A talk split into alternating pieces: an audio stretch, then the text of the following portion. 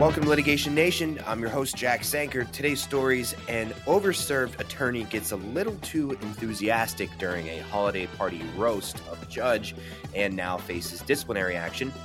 New financial disclosure legislation would make it easier for litigants and concerned citizens to check whether their judges have financial conflicts, and the contractual, constitutional, and economic consequences of Florida's revocation of the special improvement district status of the land where Disney World currently sits are far bigger than you may think as the culture war rages on. All that and more, here's what you need to know. Up first, a lawyer who called a judge an a hole at a holiday party was suspended for six months, the whole six months, from practicing law in the state of Ohio. And I'm quoting from the ABA Journal here. During the party, the Bar Association presented a mock award to a judge who was then on the Logan County Court of Common Pleas. The attorney, who had consumed alcohol at the event and appeared to be intoxicated, loudly and rudely interrupted the presentation. She used the F word to describe the judge and also called him a piece of SHIT and an a hole. Okay. So the Ohio Supreme Court found that the attorney violated the rules that, quote, require a lawyer to conduct him or herself with a dignity and respect that is commensurate with his or her role as an officer of the court to encourage civility and to preserve public confidence in the legal system, unquote. So I looked into the attorney, and I'm not naming names because we don't pile on on this show or try to get people who messed up into bigger trouble. But it is a bit of a funny story, as far as I can tell. Uh, the Ohio Bar Association was presenting the judge with a mock award that involved a roast, where the lawyers lightly jabbed at the judge with sort of lighthearted insults. And apparently, the attorney in question went a little overboard, calling the judge a piece of shit and an asshole. Unsurprisingly, testimony indicated that the attorney was intoxicated at the time. Now, I should note that this attorney had faced other disciplinary issues in the past. Anyone who's been in the industry, really any professional industry, not just the law, knows that holiday parties can get a little rowdy, but folks stick to beer and mix in a few waters, if you know what I mean. And as far as you think it might be funny to call a judge a piece of shit, it's not, I promise you. Not that I've ever had a negative thought about any of the judges I practice in front of, some of whom might listen to this show. Next, in more judicial news, in a rare show of bipartisanship, Congress passed the Courthouse Ethics and Transparency Act this week, which is now going to President Biden to be passed into law. The law aims to make disclosure requirements for federal and U.S. Supreme Court judges much stricter and presumably would lead to an increase in recusals for those judges in cases where they might have a financial conflict. The bill was introduced after the Wall Street Journal actually reported that something like 130 federal judges failed to recuse themselves in situations where they ought to have, according to a Reuters report that I'm relying on for this. Quoting from Reuters, quote, this is simply unacceptable. Democratic Representative Deborah Ross, who sponsored the House version, told Reuters ahead of the vote. The judiciary should be subject to the same requirements as the legislative and executive branches. Our federal judiciary is the envy of the world, and Congress has an obligation to ensure that this hard earned reputation is maintained. House Judiciary Committee Chair, Democratic Representative Jerrold Nadler said at a hearing related to the bill. Now, under this legislation, judges would have a 45 day window where they'd have to report trades of over $1,000. The Administrative Office of the U.S. Courts must also create a searchable and publicly accessible online database of judicial financial disclosure forms posted within 90 days of being filed. It calls for the database to be online within 180 days of the enactment of this law, though the judiciary can obtain extensions. For my non litigators out there, litigants can seek disclosure information from federal judges now, but those disclosures are only filed once per year, and they often take months to get a response from. So you're getting out of date information by at least several months if you are worried about the financial conflict of interest of your judge. Now, in general, I doubt that the federal judiciary is doing a whole lot of like insider trading or anything like that, but I, I guess it's possible. And cases involving maybe huge market cap companies, think of the J&J talc lawsuits or maybe some of the opioid lawsuits. In cases like that, as a litigant, you would want to be very clear that the judge isn't worried about how a ruling on their motion for summary judgment, for example, might impact their 401k. In any event, this legislation is set to be signed into law this week, and the online searchable databases will should be online within this year. And for our last story, the exhaustingly endless culture war rages on, and like Virgil leading Dante through lower and lower levels of hell, I am here, dear audience, to talk to you about how the most recent salvo of grievance airing is impacted by the law.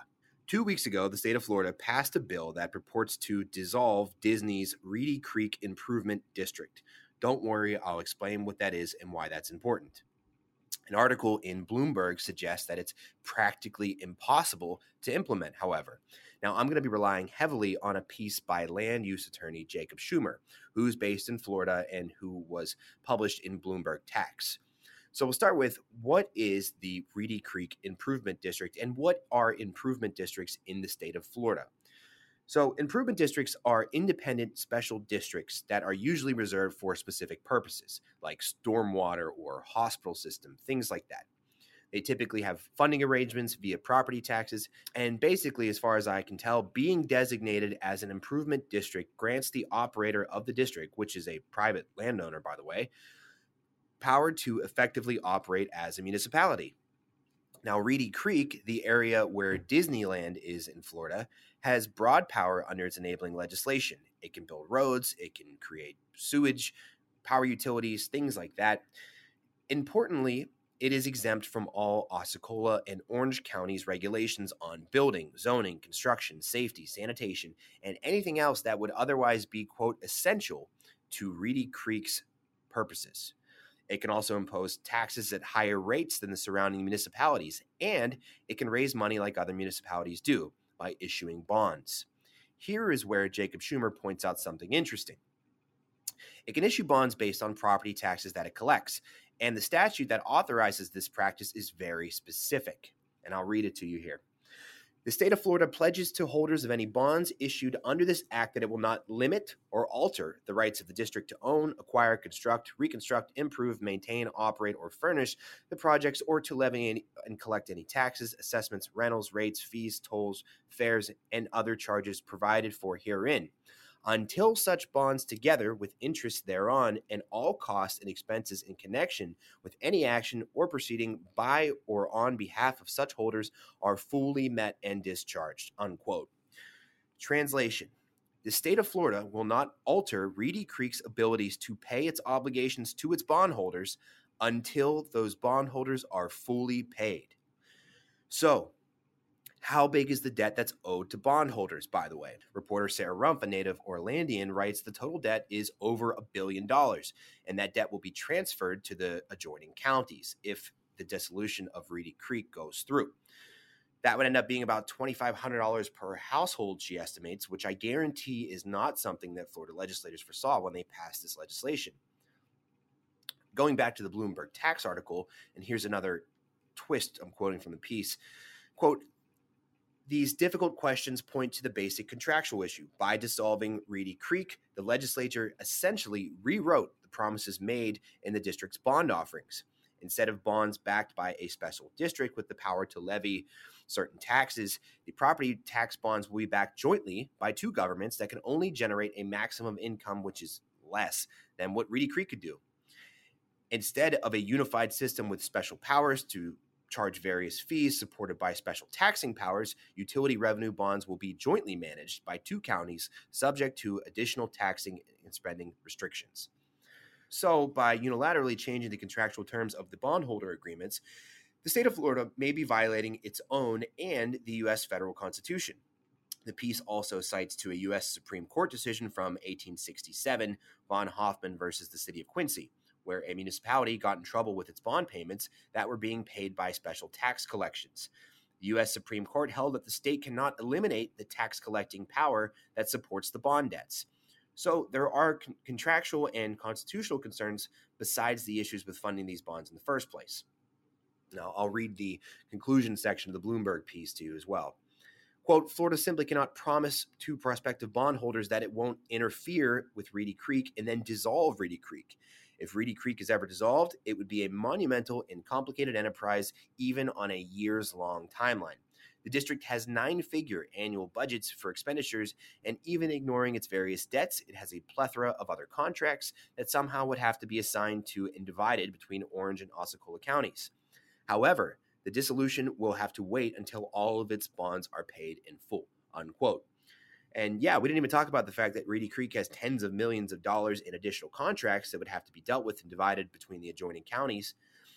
And remember that Reedy Creek could afford these expensive contracts and bonds in part because it was, by Florida statute, allowed to raise taxes at way higher rates than allowed in normal counties in Florida.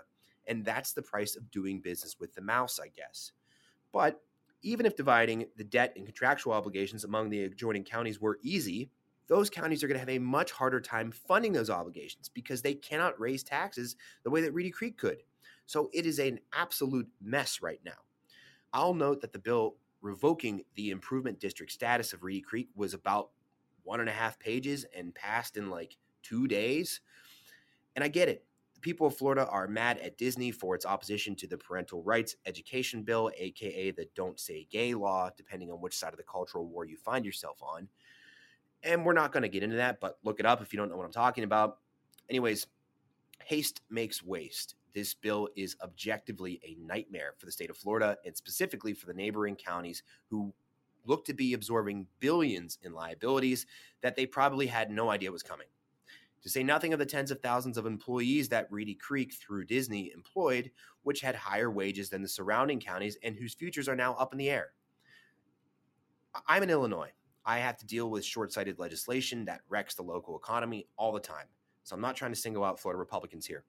But it's a good example of the culture war spilling into the legal arena. And because people couldn't stop and think for like five minutes, now regular people's lives are impacted. So here's the ways that this could play out if you hang with me and allow me to speculate.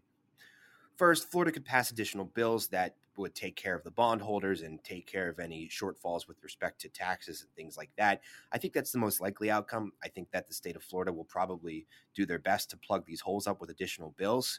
Because if they don't, I mean, you're looking at the total destruction of the budgets of the surrounding counties, which is one of the reasons why the representatives from those counties were the only people to vote against this bill in the first place it's interesting to consider what Disney's take on this is. Is as I sit here recording this, there is no lawsuit filed by Disney, which you'd think they would be interested in doing. Perhaps because when you crunch the numbers, it looks as though Disney, by the dissolution of Reedy Creek, is going to receive something like over a $100 million in tax breaks, actually. We should consider what happens to the bondholders in this case, which is over a billion dollars worth of bonds. As I sit here, several credit rating agencies have rated the bonds as quote at risk. I doubt that the state of Florida is going to allow these folks to end up as bag holders on bad debt, but again, they haven't done anything yet to address that. There's the question of what happens to the employees of the Reedy Creek district. There's, as far as I know, about 400 employees, which are mostly first responders, police officers, EMS, uh, fire department, things like that. Well, they're the entity that employs them, Reedy Creek, is going to be dissolved. So, what's going to happen to their jobs? Politically, this is just as bad as it is economically, in my opinion. All things said, it looks like the state of Florida is cutting off its own nose to spite its face here. This legislation creates more problems than it solves and begs a lot of questions. I think the end result, again, if I'm allowed to speculate, is that Florida is either going to walk this back significantly or supplement it with a more substantive round of legislation that addresses some of the issues I've mentioned. In any event, as I mentioned before, haste makes waste, and a law like this probably should have been longer than at least a page and a half. All right, thanks everyone. That's the show. You'll notice probably last week's episode was a bit of a greatest hits compilation album, if you will. Uh, we put together a couple of stories from different episodes that everyone seemed to really like and packaged it as its own standalone episode. Uh, as you probably know, as a practicing attorney, sometimes it gets really hard to put together fresh content every week. And so, putting together the greatest hits episode last week gave me a little bit of time to prepare for the four depositions that I took. Uh, the reality is that my life as a practicing attorney will sometimes get in the way of my life as a part time podcaster. Uh, it is what it is. I'm sure you all understand that and you all forgive me. As always, you can find new episodes on every Tuesday Apple Podcasts, Spotify, YouTube, wherever. Uh, otherwise, we'll talk to you next week.